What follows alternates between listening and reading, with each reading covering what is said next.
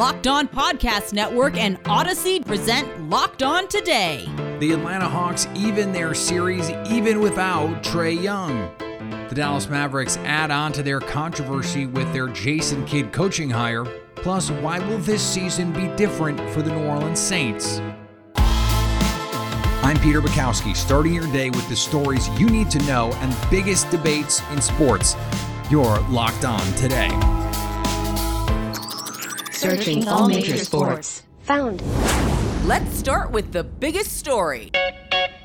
With Trae Young, a surprise scratch before game four. This was supposed to be a coronation for the Milwaukee Bucks. Instead, their season is in turmoil. The Atlanta Hawks spanked Milwaukee 110 88. But the bigger story right now is Giannis Antetokounmpo and the hyperextended knee. We don't know what the situation is with him right now. Coach Mike Budenholzer did not have any kind of update after, but ESPN reported further imaging will be done. Joining me now from Locked On Hawks, Brad Rowland and Brad. Obviously, getting this win without Trae Young was a monster story for Atlanta. So let's take that side of it here. What did Atlanta do well that they hadn't been able to do, and and doing it without Trae Young? I think it was a combination of things, but most importantly for me, it was their defense in this game, particularly during the competitive portion they really walled off very well um, in the in the paint. They had been just getting blitzed in the paint the entire series, and that really did not happen in this game. Uh, and that was you know part of that is is the Bucks kind of settling a little bit. Part of that is not finishing very well, but the Hawks did a very a very good job, I think, actively. Capela, Okongwu, John Collins, just kind of being physical, sending a little bit more help towards Giannis, and making the Bucks shoot tough jump shots. And in this game, they just didn't make enough of them, and the Hawks made enough shots on the other end of the floor. So I, I guess that I think that raises an important question, which is we, we've seen teams try and wall off Giannis before. Why wasn't that the plan from the beginning? Because it did seem like they were just gonna they were gonna let Giannis do sort of whatever he wanted and, and see if they could defend him one on one. It took till game four to say, hey, let's actually finally build that wall. Yeah, you know, obviously it's easier said than done with regard to walling off Giannis. That's kind of it's kind of always the plan on Giannis, but in this game, the Hawks just did a better job of keeping guys and keeping length as well. You know, being able to play Cam Reddish, who's a, who's an active athletic defender, um, helps with that. But just being sound is kind of the easiest way to put it. Just not making mistakes, not going for gambles. And uh, Giannis kind of wasn't himself in the first half. Not that he was, you know, he got hurt in the second half, but he wasn't as aggressive as he often is in that opening half, which kind of allowed the Hawks to keep doing what they were doing as well. So it's always a combination of things. Everyone everyone wants to wall off Giannis, but they were very effective in doing so. So this was something you and I were talking about just before we came on if Trae Young cannot come back in this series and Giannis cannot come back in this series, who has the advantage? If you, I think if you took out the two of them and just said neither of these guys play the rest of the series, it becomes kind of a coin flip. Um, I think for me, the Hawks, I think are the better team if you just remove those two guys, but then you factor in that Milwaukee has the two home games, and maybe that levels it out. Um, you know, for me, it's just it's just, it's just about depth. I mean, I think the Hawks are just a little bit deeper than the Bucks. The, the Bucks bench has been pretty shaky in this series, and if you take out Giannis, you go you go another step another step further in that bench. Whereas the Hawks, they're not exactly screaming with depth either. But you saw in this game what they're capable of. You can't expect this on the offensive end of the floor, but Lou Williams is capable of doing a lot of what Trae does, at least uh, at least as a scorer. So there's a there's more of a theory of the case for the Hawks than there is with the uh, with the Bucks without Giannis. I think. Locked On Today is brought to you in partnership with Odyssey, your new home for music, news, sports, and podcasts. Download the Odyssey app today. Coming up, the Dallas Mavericks stick to their controversial ways, hiring Jason Kidd as their next head coach. How problematic is it? That's next. Now, here's what you need to be locked on today. Serena Williams forced to retire from her first round match of Wimbledon after slipping on center court and injuring her leg. Earlier in the match, she appeared to tweak her leg and took an injury timeout for quick treatment. She returned, but her movement was visibly limited, and ultimately, she had to concede the match. Edmonton Oilers star Connor McDavid was named the MVP of the National Hockey League on Tuesday, receiving the Hart Trophy. McDavid led the NHL with 105 points in 56 games, and his 1.88 point per game average was top 25 all time. He is just the second player in the 97 year history of the award to win it unanimously. if general manager Brian Cashman's plan was to light a fire underneath the Yankees after saying the team sucks. Well, so far it worked. This is Stacey Gotsulias of Locked On Yankees, and I can't believe I'm saying this. One, the Yankees won. Two, they scored 11 runs. Three, they were four for six with runners in scoring position. They snapped their four game losing streak. They scored double digits for the first time since April. And again, runners in scoring position. Gleyber Torres had a good night. Aaron Judge had another home run. It was a good game all around. The first player to be ejected for Major League Baseball's new foreign substance policy crackdown is also the first to be suspended. Seattle Mariners pitcher Hector Santiago has been banned 10 games for a sticky substance found on his glove by the umpire crew. Santiago is appealing the suspension. That's what happened last night. Here's what to look for tonight on betonline.ag. The Phoenix Suns are favored to close out the Western Conference Finals in LA tonight and punch their ticket to the NBA Finals for the first time since 1993. However, their edge is slight. The betting line for tonight's game is Phoenix giving a point.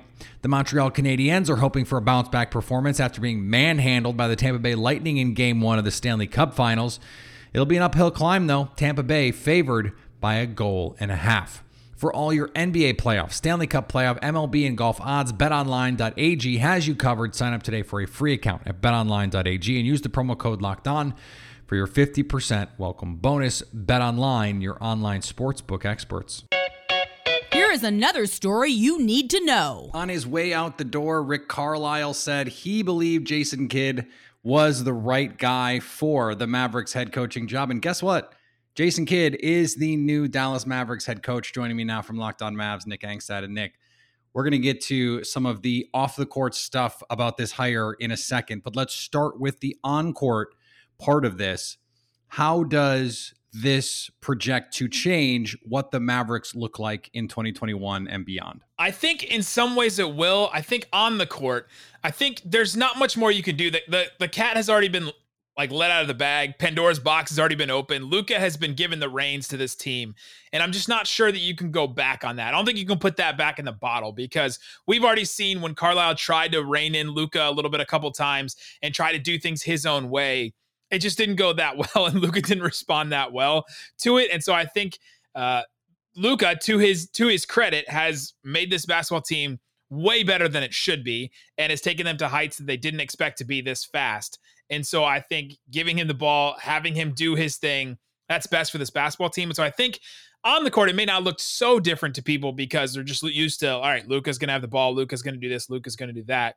But there's there may be a couple other things that change. There is also part of this hire uh, that gets wrapped up in Chauncey Billups, and the two of these guys get hired seemingly within minutes of each other. And then there is this backlash to both hires because Chauncey Billups has a sexual assault allegation from early in his career. Jason Kidd has uh, a handful of run ins with the police, including a, a pretty ugly domestic uh, violence situation. So, this is something that the NBA, you know, and, and every sport has to deal with. Really, it, it is something that that runs the gamut of professions. But how confident are you that these teams are doing the full diligence on these guys and saying, okay, you know, and fully vetting the backgrounds to make these decisions?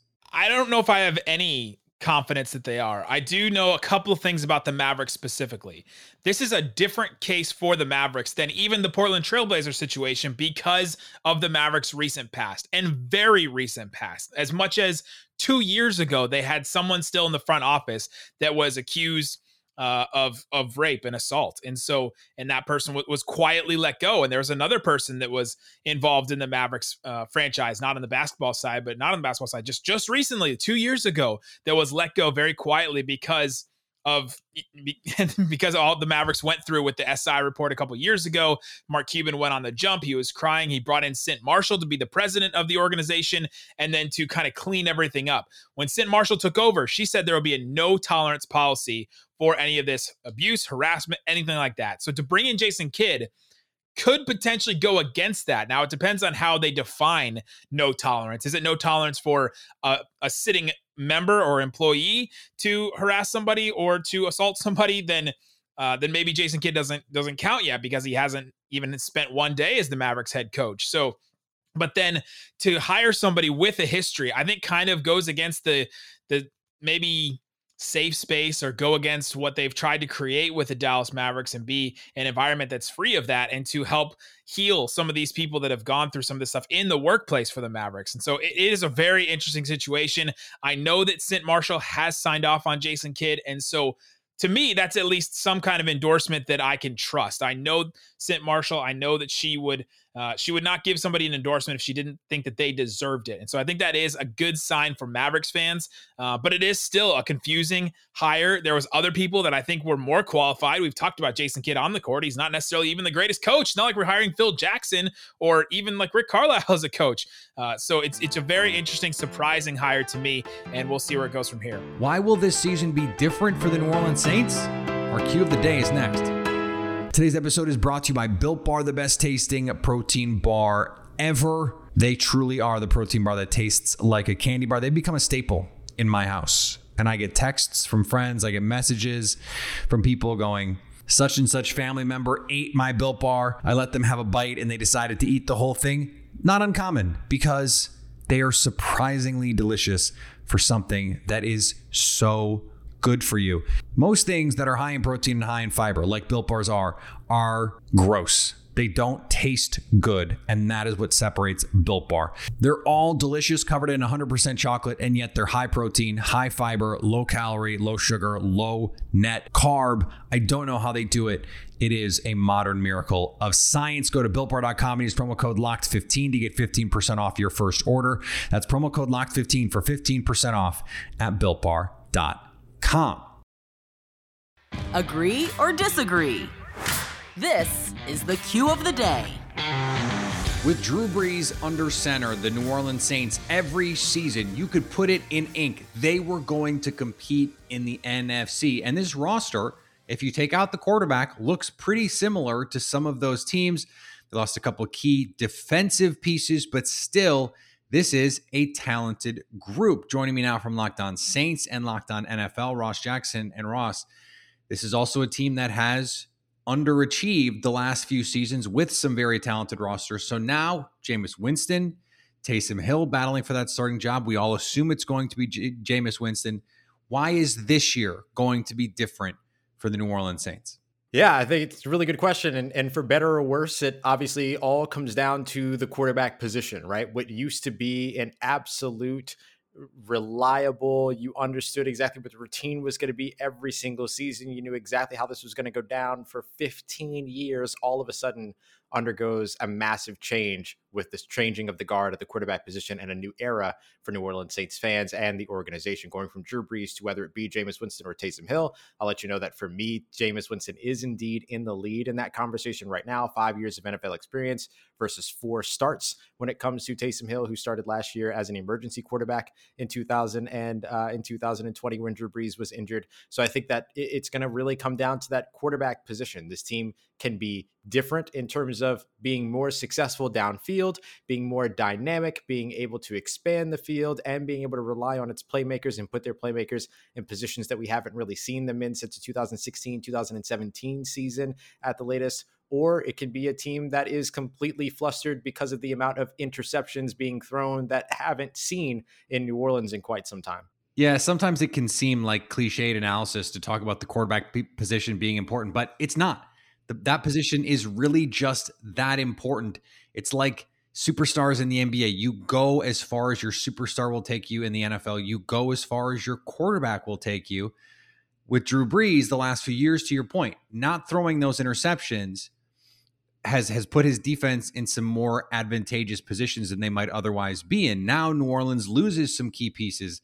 Sheldon Rankins, Janoris Jenkins, real meaningful contributors to this roster. So how does that factor in to what to expect from from this team this year? Yeah, that becomes a huge factor in, in all of this. I mean, the defense is probably your second biggest question mark going in as they lost key players at all three levels of the defense. You referenced Sheldon Rankins as well as Janoris Jenkins. That's your defensive line and your secondary, but you lost some second level players there as well with Kwon Alexander, who ended his season early off of an unfortunate injury, and then Alex Anzalone, who also went off to sign a contract with the Detroit Lions. Now, Demario Davis is really your only stalwart in the second level for that defense. And so it leaves a big question mark in terms of how they'll be able to cover and limit, uh, you know, passing attempts over the middle of the field, something they struggled to do early on in the season. Green Bay Packers definitely benefited from that early on in the year from the New Orleans Saints until they were able to maybe shore that up a little bit by adding Kwon Alexander. But when you look at what this Saints defense has,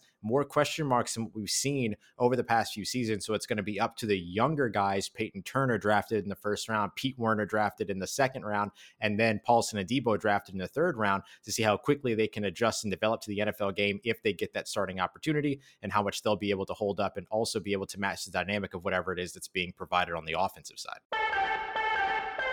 And finally, Portland Trailblazer star Carmelo Anthony is the inaugural winner of the Kareem Abdul Jabbar Social Justice Champion Award.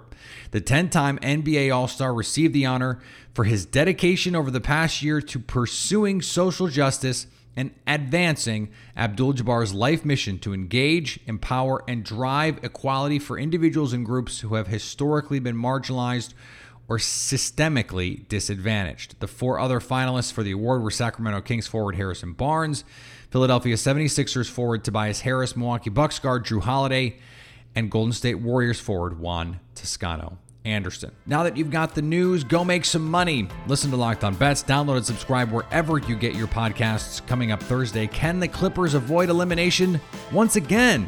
We'll have the latest and the fallout from LA if they are eliminated. So at least until tomorrow, stay locked on today.